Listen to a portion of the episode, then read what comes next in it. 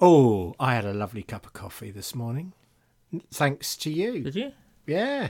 Yeah. From your coffee supplier. Oh, yeah. Started using them. We should be sponsored by them and then we could mention their names on the podcast. Well, but there's nothing to stop us mentioning Coffee Compass. No, okay. Coffee Compass based in Littlehampton. Lovely coffee. Yeah, terrific. Good. Yeah, I know. Good. But also, I think coffee always tastes better when someone else has made it. I don't think it tastes as good as when you made it for me somehow. Oh, okay. But it's still very good. Well, anyway, the key thing is the effect still being felt? Oh, yeah. Are you perky and lively? Are you ready to give us your best? I am now, albeit it was this morning that I drunk the coffee. Must have been very strong. It's been a busy day. Look, even the sun has set. Glorious sunset outside. It's set. That's how late we are recording. Sorry about that. My fault. Time for another coffee. I think so.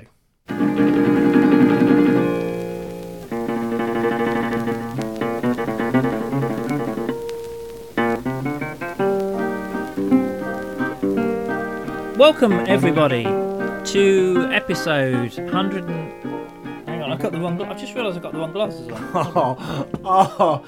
Every week I think we're getting close, and then this happens. That's bad. Oh no, I can see you clearly now. Hello. I wonder why you were looking a bit hazy there. a bit better looking than normal. Yeah, a sort of soft filter on you. Welcome, boys, girls, women, children. No, hang on. We've covered all those. Yeah. Welcome to episode 187. Yes, indeed. Of the Mid-Faith Crisis Podcast. That number 200 gets ever closer. It's getting closer, isn't it? Just 13 lucky episodes away from that. Or unlucky if you're listening to them. Yes. So here we are. My name's Nick Page, and that is Joe Davis on a tiny little screen over there. Hello. Hello. That was my little screen voice. Thank you. Do we have any church notices to begin with? Well, I don't think we have any church notices to begin with, but I will say this. Lovely Shane from Down Under, can't do accents as you can tell. I mean, much credit to Shane, who is a dearly beloved listener, as indeed everyone is who listens to this podcast, and he is coming to Lee Abbey. So I consider that outstanding commitment to come from Australia. That is amazing, yeah. Yeah, yeah. Hey, Shane, can't wait. That's brilliant. Well, hopefully he's not just coming to see us. I hope he's got something more entertaining. No, I think he's coming to see us, and I think he's coming to gloat over the cricket. But it'd still be nice to see him, I think. I watched the cricket last night. I watched the T20. It's better than it was in Australia because now we're just losing to the West Indies. Yes, so it's exactly. So it's nice to mix it up a bit. And also, while we're here, sort of thanking listeners for their huge commitment. We often say this for the end, but I really do want to say thank you so much to everyone who gives to the podcast. We did this thing ages ago where we said, look, give us price of a cup of coffee, or even two or three cups of coffee if you like the podcast. And in fact, I think we said even if you didn't like it, as memory serves. But well, you know we're not proud. Yeah, we'll take money from anyone, but thank you so much. We have not gone down the sponsorship because obviously there's a long queue of sponsors waiting to sponsor this podcast. And we never did that whole, what's the name of that thing where you get more rewards the more you give? Anyway, it didn't seem very kingdom. Oh, it's a Patreon. Yeah, thing. It didn't seem very kingdom-like to me. You know, you give the small stuff, you get just as much. But thank you, everyone. So I cannot tell you what a blessing that is. So thank you. Mm. Yeah, great. Well, how has your week been? Well, it's been okay. I mean, Saturday was good. So you may remember I was breaking dry January to eat haggis and neeps and tatties. Well, it wasn't that was breaking dry January, was it? It was the whiskey that goes with it. It might have been the Scottish drink one had to accompany it, but... The Scottish drink. Listen, the haggis, I've got to say, was delicious. Absolutely delicious. I love haggis. Rachel did this amazing thing, recipe she got off, I think it was Good Food, BBC Good Food website, but like really ultra beautiful neeps and tatties, so it's potatoes and swede to you and I. Absolutely fantastic. And she made this whiskey sauce to go over the haggis. Oh, it was just divine.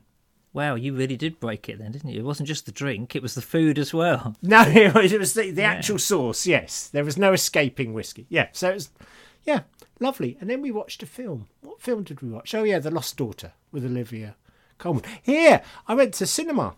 That's the big news. Mm-hmm. I went to the cinema and I saw Belfast, the new Kevin Branagh film. Kevin. Oh, gosh. It's been a Kevin Branagh. It's been that coffee's really wearing off, isn't it? No. Kevin Branagh. Kenneth's sort of less talented younger brother. Oh, yeah, exactly. Yeah, he was a bit of a dropout. Oh, Kev. Ken Branagh's new film. Sir Ken Branagh's new film. And it was just delightful. Absolutely delightful. Definitely a Nick film, I think. I think you'd like it. Is it about superheroes? No. Why would I like it then? I don't understand. Because it is charming and delightful and heartwarming and a little scary at times, but also just lovely and about life. Okay. Life affirming. I think the only thing there that is like me is a little scary at times, I think, in that list. Okay. But anyway, I might try it. Who knows? Who knows? So there you are. And then the rest of the time I've been working, boringly enough. Work. Well, it's a very good work that you do. So that's good. I did talk to our dear friend Steve Chalk as well. And you know Steve, I mean, he's not one to name drop, is he? No, Steve? No. Oh, he's shy and retiring. But I have to say that if he was someone to do that, he exceeded himself. We're Hollywood A-listers, you know, and all sorts there. It was a beautiful moment. And most importantly, he said he'd love to come on the podcast again. So I get him back. Okay. That'd be good to name drop. We'll hold him over for a Hollywood episode. Yes, exactly. How are you anyway? Yeah, I'm all right. I've been doing lots of DIY. Have you? Lots of painting. Mm. Well, that's quite sad. I've discovered I like skirting, which is it sounds rude, doesn't it? It does. It does sound like it would be illegal now. I very much enjoy skirting. I don't know. I hope this translates. I hope this is the same. You know, it's like, I don't know. If it's different overseas, let me know. But, you know, I like it because you cut it at angles and it all fits together. And it's like doing jigsaw. Do you do that kind of stuff? No, that's way beyond my gift mix. No, I think, as we've said many times before, I have many gifts. None of them are at all helpful to anyone, really. So, you know, that would be practical and helpful. I once... was part of a small church, and we had to do sort of we had this thing where every week, every year, you'd get together and do sort of renovations on it. It's basically a sort of it met in a kind of it was a church, a sort of slightly enlarged scout hut though, if fair really, and so it always needed sort of renovations. It was falling down, and I remember once we all got together and trying to decide what jobs we were going to do, and it was one of those things where we had to pray about everything, you know, like before you did anything, and. One of the ladies there said, I'm sorry, I can't do the job assigned to me because I don't have the gift of interior woodwork. Oh, no. Which is what a tragedy in life, not to have the gift of interior woodwork. It's awful, isn't it? It's like when you don't have the gift of cleaning up after yourself. That's difficult. I think Paul's life would have been different had he had the gift of interior woodwork. It would have been, yeah. Might have been a bit more fulfilling. He might not have written so many letters. He might have just done a bit more emotioning. Anyway, so I've been doing DIY, and I've been enjoying the odd moments of sunlight that have happened. Yes, like the one we just had. Well, this morning we had. I went and grabbed Claire, and did you? And yeah, I did, and I survived to tell the tale. And we went outside. We just stood outside in the garden for a fleeting few moments, and it felt almost spring-like. So that was nice. And then the rain was back. And then I've got a new bag because you can never have too many bags. Stationery, bags, books. I know. Do you remember when we talked about the Messiah purchase? Do you remember that? Vaguely. We talked about that idea that you buy something that's going to solve all your problems. Yeah. I have that with bags. Messiah. This is the Messiah bag. The one, and it never is. It's always a false Messiah. The bag to end all bags. Yeah, no, it's your life. But the funny thing is about it, I bought it online, but I arranged to meet and pay the guy because he was only in Oxford. So we met outside Waitrose in the car park, and I felt like I was doing a drug deal. You know, you look. I didn't know what you looked like. I was looking around for the signs, and somebody was there with a package, and I gave him some cash, and I thought, oh, I felt guilty having it, even though it was nothing bad. Anyway, that's my a very quiet week, I think you might say. Really, it has. It's been an ordinary week. We'll come back to that. We will. It's been ordinary time, hasn't it? Yes. Okay, so shall we? Yes, let's feed back. Let's move on to the best part of the show, i.e. the bit that has content. So, not us. Exactly. Jane, I like this, Jane. She says, hi, many thanks for the latest episode. And it reminded me of a saying that the great theologian Ronan Keating said. St. Ronan of Keating. St. Ronan of Keating, yes. It's good to hear him quoted. It's not done enough. She says, we found love, so don't fight it. Life is a roller coaster. Just got to ride it. He says, I think St. Paul also mentioned about having learnt to be content with whatever comes along. Difficult to do, but so often it is through the hard times that we grow the most. Love the poem about hope, by the way. It can be a tenacious thing. And as Red said in Shawshank Redemption, a little hope is a dangerous thing. Thanks, Jane. Great. Yeah. Your that thing you talked about, your epiphany. Yes. When you epiffed last week. I did, yeah. It that's had a real, you know, lots of people have been saying about that. People have been talking to me about it, and and people have been touched by your epiphany. No, they have. I'm moving on. Stupid boy. Why is that word so weird? I don't know. Anyway, there we are. I apologise, listeners. We'll edit Nick's vulgarity out of this, you know. No, we won't. Mocking the sacred. It's just no. I want to come back to it because it's touched me in a very deep way. Right, Ian. So be quiet. Look away. I don't want you to look at me. Okay. Right. No, look up there. Thank you. Ian wrote in, reflecting on the golden triangle thing that you shared and the tension between goal setting versus accepting our life as it is, and asks, how do we share practices and practices together to help us accept and to be still and to know and to learn to listen with love, but also to do acts of kindness? So I liked what he was saying there, because it's just that practical. And I think it's always good to get practical again. You know, what do we actually do to embrace this stuff? It's one thing to say we know we've got to accept life, but what are the practices and how do we encourage one another in that is a fair question. Don't expect me to answer it, but I think that's a really good question. Yeah, I mean, I think it's a challenge, isn't it? Especially since what we're talking about was, to a certain extent, passive. It is, you know, accepting something is passive. So I suspect it's a lot to do with a prayerful attitude to it, and, you know, to how to sort of being intentional about seeing where God is present. Yeah. Within that, but yeah, I don't honestly know, but I don't think you stop doing one. It's not like a zero-sum game. You don't just stop doing the other acts in order to just accept what is happening in life. But good question. It is. I have to think about that one. Thank you, Ian. Jill wrote in. Okay, and Jill said this. Dear Joe and Nick, I just wanted to say how much I appreciated Joe's thoughts on his epiphany on Worthing Pier. It made me realise that I too have a tendency to live for the next pleasurable activity rather than looking for the joy in the dull, ordinary days. And that has helped me understand some of my mood swings over the last 2 years, when for long periods there have been absolutely nothing in the diary. Not only that, but of course, we've all had to get used to the knowledge that whatever we planned could well be cancelled at the last moment. I've moved on from there to thinking about how we support one another when there is very little pleasure around. As a society, we are not very good at mourning. When we encounter someone who is sad, we seem to think that our job is to cheer them up, but as Christians, we're told to weep with those that weep. How do we do that? When I lost my husband some years ago, I quickly learned to distinguish between those people who were willing to sit with me on the black days and those who simply could not cope unless I was able to paste a cheerful smile onto my face. Sadly, far too many of our churches fit into the second category, with the result that a place that should be able to provide a sanctuary in difficult times becomes a place to avoid. I've now reached a stage of life when inevitably others of my age are struggling with bereavement. It is tempting to pretend that my own experience makes me an expert and to dish out advice on things that helped me, but of course the circumstances and the personalities are all very different. So how do I apply the lessons of Joe's epiphany to some of these situations? Do I avoid the common advice that this will pass in a few weeks' time? You will be able to put it all behind you. Or do I weep with my friends and agree with them that what they're going through is the worst pain imaginable? Finding a wise path between those two extremes is quite difficult. I would welcome your thoughts. Thanks for the podcast. That's from Jill. That's a great email. It is a good email. Thank you. I mean, yeah. It raises lots of questions, I suppose.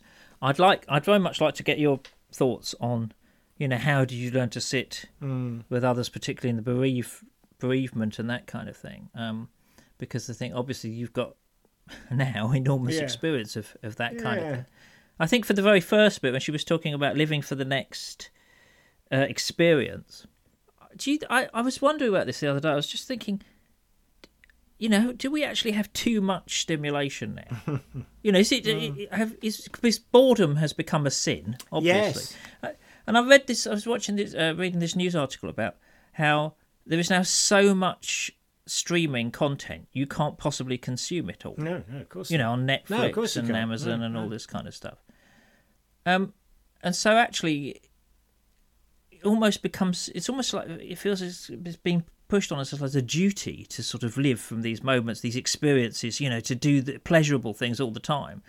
I just wonder if that's good for us as a society, or whether we should recognise that you don't actually need to fill your life with that stuff. No, listen, I love the moment the TV goes off at night and I just sit, because at this time of year we've got a wood burner, you know, we've got a fire. And I love those moments where you're just sitting there silently staring at a fire for a while. It's really good. I'm convinced it's a really important thing to do. I'm sure we're overstimulated as a society and we're too afraid of boredom. I think boredom's not the right word. I think it's right to just go into neutral. I think that's the creative space. Yeah. And if all you're doing is stimulating, you're sort of distracting yourself from your problems and issues. But actually what you need, I remember someone telling me about gardening and how slow it was, and how one of the things that this person said to me was that actually that's where they solve all their problems, when they're gardening, because it isn't overly stimulating. It is just about slowly plodding through, turning over the soil, picking out the weeds, doing that. But as you do that, it's like your brain is allowed to go into another space.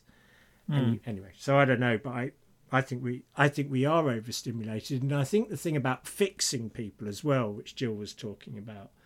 Yeah. I mean, it's so easy to go back into that. Because we do want people to be happy, and we do want them to, but you just have to understand that the route to someone's happiness is first of all to let them really express the pain of something, not to rush through that, and to validate those feelings in the other person. Of course it's not silly to be crying. Of course it's appropriate to be angry. Of course you're feeling terrible. And why wouldn't you?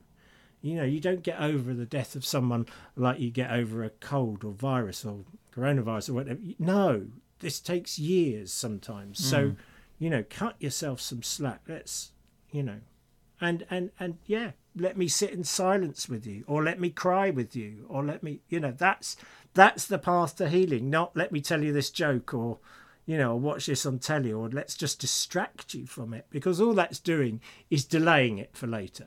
It's not dealing. Yes. I just find it so difficult. I suppose, you know, I'm so programmed to, you know, to want to help or want to solve things, and part of it, I think, is ego. Actually, it's part of it is I kind of want to be the one with the wise phrase that will just, you know, make everything right, and that rarely happens for me anyway. Yeah. You know, and so I always have found that very, very difficult. I think we need training in it, actually. I think part of the thing is, like, again, our culture is so full of noise and distraction and all this kind of stuff that actually we're not trained just to sit there quietly. And we think there's something wrong with a conversation or with a time with a friend if nobody's saying anything. Yeah, so, you know. Exactly. I mean, you know, I don't like gender generalisations, as you know, but I think it's something particularly men assume that if someone shares something, it's because they want you to solve it for them, particularly if it's our wives, you know, and and it isn't. They're sharing something with you because they want to share it with you, and because they don't necessarily want you to solve it or fix it or anything. They just want you to hear that they're going through something, and actually they're perfectly capable of fixing it themselves, and perfectly capable of asking if they want us to fix it. But I suppose my point is, I think that's true, but I think it's also, that is our programme. That's how we were brought up. You know, the era that we were brought up was all stiff upper lip and pull yourself together and, you know, go through it. And And now it's different, so I hope it's different for people. No, it's true, and you have to unlearn those kind of attitudes, exactly. I think. And it's also, I mean, so much of life is about discernment. What's really going on in a room? I mean, I've sat in meetings where people have been so quick to fix whatever it is someone is saying, and actually, what that meeting really needed to be hearing about was a complaint about an issue, about something that had hurt someone. And actually, if we'd just given space to that and really heard it rather than jumping to fix it immediately, that person would have felt validated. The negative energy would have gone and wouldn't have got carried over to subsequent meetings and all the rest of it. You know how it works anyway. So it's listening, really, isn't it, what we're talking about? It's learning to just listen, even if what you're listening to is just quiet. Yeah. Even if there's no sound. It's learning to sort of read the room, listen to what's really going on, listen to what's behind the words, and just listen to people, because you know, I think it's our friend Trevor who talks about listening people into wholeness. That's so good. And you know, it's such an easy thing, but also at the same time such a difficult thing to do. Such a simple thing to understand, but such a difficult thing to do. Yeah. Anyway. Exactly. Well, there you go. There's a masterclass on how to be good friends. Well, I'm bored listening to you now, so let's move on. Rachel says this. No relative, by the way. She says, hello, Joe and Nick. Greetings from a fellow seven. Love it. She says, it's exhausting, isn't it? Yes, it is, Rachel. She says... Yes, it is, Rachel. Yes. She says... Can I confirm that? It is. She says, I really identified with your thoughts and have been slowly having a similar epiphany of my own. If you can only have a slow epiphany, maybe I'll just keep having the same sudden one, but missing most of it. Anyway, she says, for a while now, I've kept coming back to this need to accept where I am right now and live the life I am living, rather than constantly looking for the next thing to achieve or experience. It shouldn't be this hard to be satisfied, but I often feel restless and impatient for the next interesting thing. A lot of the time, it feels as though I'm chasing after the wind, as Ecclesiastes puts it. I've been using the Pray As You Go app, which always puts the date in the context of the liturgical year. A lot of the time we are in a special season like Lent or whatever, or Advent or something, but I was struck recently by the fact that ordinary time is also listed and counted like the others. It felt oddly comforting and like something I should have already known, that ordinary time has its own season. Maybe realising that ordinary is okay and important and actually quite nice is also an epiphany of sorts. Yours eagerly awaiting the next ordinary epiphany, Rachel. So there it is, ordinary time. Yes, it's. When I first came with, I think we might have talked about it before. I think my vicar mentioned to me we were in ordinary time at once, and this little light bulb went on. I think technically it means time that's counted just by the numbers of the week, so ordinals, I think. But it sort of means it's all the time that isn't either really sort of Lent/Easter or Advent/Christmas. Those two big... Yeah. It's all the stuff outside of those. And I was just looking up a little bit about it, and it says, you don't know how seasons have liturgical colours, supposed to... the ordinary time colour is green. Oh, that's nice. And I thought, well, that's nice. Yeah. By the way, I didn't know that they have colours, but I like that you assumed that I did. But thank you. Yeah, they do. I can't. I don't know. No. It's all symbolism. But anyway, I loved that actual idea of growth in ordinary time and that symbolism. And I don't think it matters really, what the kind of Latin origin of it is. I think ordinary time is a really powerful concept for us. To sort of get our heads about. Well, it feeds into everything we're just saying about being overstimulated and everything. As actually have a bit of ordinary time, will you? And I think that's the thing. You could look around, and one of the things we often say on this podcast is to pay attention to what's happening in your life, pay attention to the world around you, to really look. And we've just been talking about listening. I suppose it's just using your senses. Because actually, I suppose in a way, there's no such thing as ordinary time. Every time is extraordinary in a way. It's all slightly miraculous. Anyway, I was thinking about this. It's good this has come up because I was thinking about this and about your epiphany. Yes. And I wrote a poemish thing. And I'll tell you how it came about. I was in a sort of devotion time. And the person leading it the title, I was talking about this a couple of weeks ago. We were talking about the ministering. The title was sort of ministering to the Lord has been this series, which is a bit of a kind of cliche, not cliche, a bit of a Christian jargon. Sort of title. Yeah, interesting. And she was leading it. And she's saying, well, what ministers to us? What blesses us? And, some people put in sort of Christian things. And it was all one of these online things. And I put beer down, as I thought that was, that was the first thing that sort of came to mind. Good. And then she said, thinking about those things, how did they bless the Lord? And I was thinking, I don't really know how beer blesses God. But, I could give it a thought. Anyway, and then she said, well, will you write... like a line of your own worship song. Kind of. Oh, really? Yes. Well, now, to a certain extent, that was red rag to a bull. Yeah. That's a dangerous thing to say to you. Because I was thinking immediately of the worship songs we used to write. Terrible as an Army with Sandals was one of my favourite. And Raise Up Holy Legs. Yeah. Jesus, take me as I'm not. But, in the end, I thought, actually, the thing that came to mind was a poem by Gerard Manley Hopkins called Pied Beauty. It's glory be to God for dappled things. Anyway, and I wrote this. I'm going to read it to you because it really was slightly born out of what you said last week. Great. Out of your epiphany. Okay. So here's what I wrote, and it just sort of came out, really. Glory be to God for dogs, and beer and laughter, kisses, handshakes, conversation, and all the everyday wonders of our lives. Glory be to God for rust and moss and dappled sunlight, wet stones, ploughed fields, and all the surprising beauty of the world.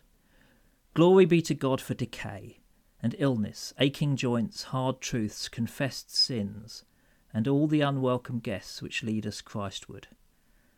Glory be to God at all times and in all places, not because all times and places are good, not because they are all as God wishes, but because all lives are fragments of glory, and one day we will see that glory clearly and everywhere.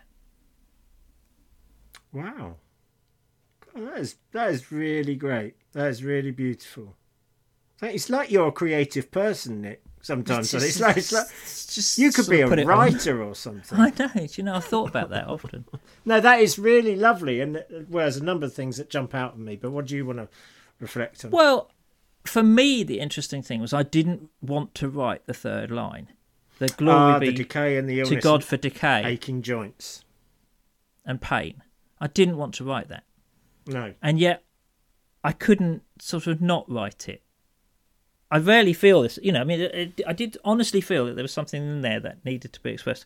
And I couldn't, I thought, I can't not write that. I can't, it didn't sit right with me. And yet I think, as we were talking about last week, I think the problem is, we think about all this stuff in the wrong way, I think. I'm coming gradually to realise this, that it's not a binary thing. We're so used to thinking in two lines, either as cause and effect or a binary. So things are either good or bad, happy or sad. Dualistic mind, Yeah, or one thing causes another. So we've got to seek a reason for it. Why is this happening? It's because God wants X. Yeah. Or this happened so that something else might happen. But I'm not sure that I don't think life is a sum like that.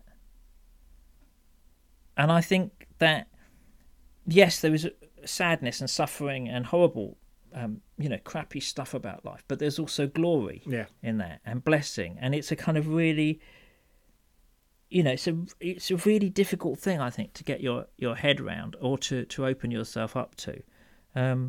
Things can be good and bad at the same time. Yeah. And things can be ordinary and extraordinary at the same time. Yeah. So, that was it, really. And I think it was born out of you talking about, it's born out of your now... It feels like this notorious epiphany. It does feel like this is somehow really important, isn't it? It's doing that thing we always thought we should... or not doing the thing we always thought we should do, which is not pushing everything away, but just seeing the wonder in all of life. And I think there is. And, you know, I know that, you know, I've got a few aches and pains at the moment, but they make me appreciate all the times I don't have the aches and pains. In fact, I take it totally for granted. You know, I take hot water for granted until there is no hot water. I take a back that works until I have backache, you know, for granted. And so somehow there is wonder in the whole thing. And I know some things are really terrible, and you never wish, and they should never happen and everything. But even those, there almost seems to be a spot of redemption. When I look back in the dark things in my life, I can see how, for me, and this may not be true of everyone, I can only talk about me because that's all I really know. Even the worst moments, there's something redemptive in them. It's not that it's good that they happened, and it's not, but I mean, I'm just saying that out of those, there was something that has been redemptive for me. So surely I can learn to accept things, whether they're good or bad, and perhaps within that, to know that the divine loves me and is always on my side, whatever's going on, and to trust in that.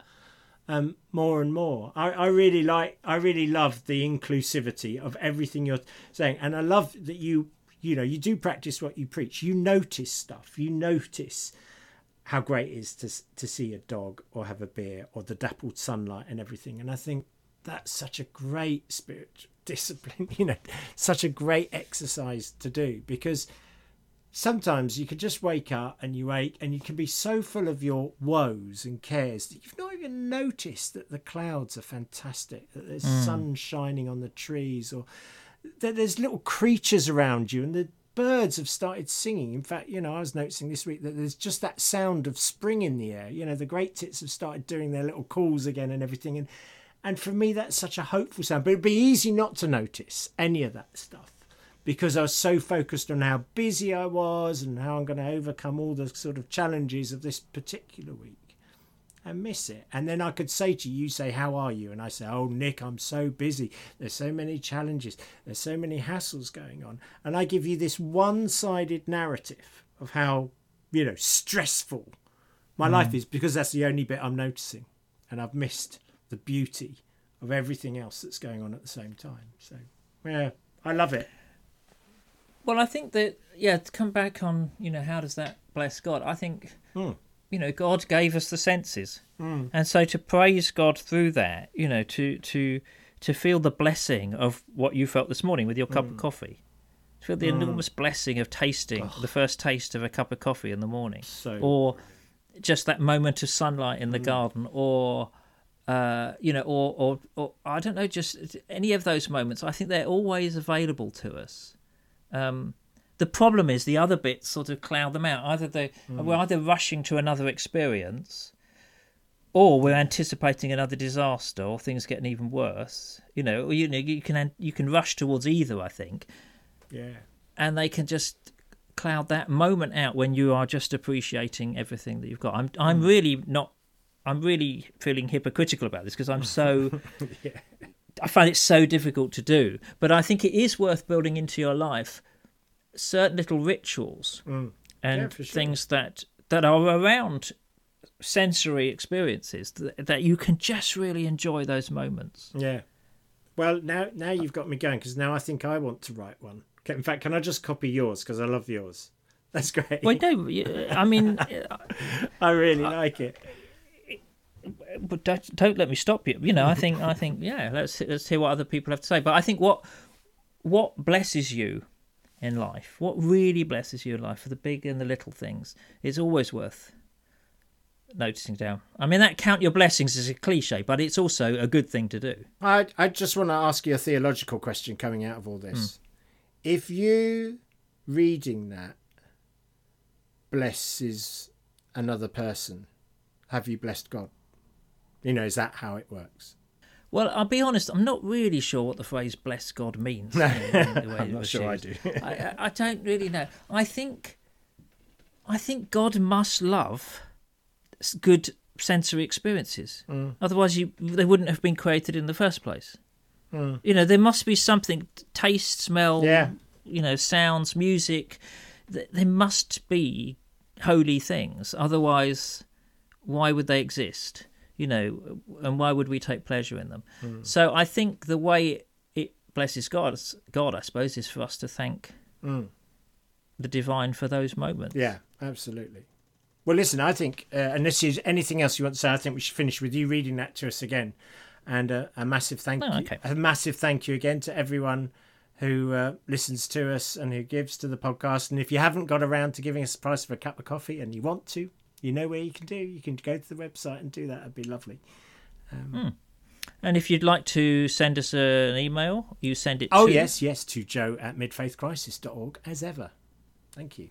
Not as ever, but just joe@midfaithcrisis.org. Okay, well, look, I'll put a link in the show notes to the Hopkins poem that sort of inspired this. Great. And yeah, all right, I'll read it again. Thank you. Here we go. Cheers. Glory be to God for dogs, and beer and laughter, kisses, handshakes, conversation, and all the everyday wonders of our lives. Glory be to God for rust and moss and dappled sunlight, wet stones, ploughed fields, and all the surprising beauty of the world. Glory be to God for decay and illness, aching joints, hard truths, confessed sins, and all the unwelcome guests which lead us Christward. Glory be to God at all times and in all places, not because all times and places are good, nor because they are all as God wishes, but because all lives are fragments of glory, and one day we will see that glory clearly and everywhere.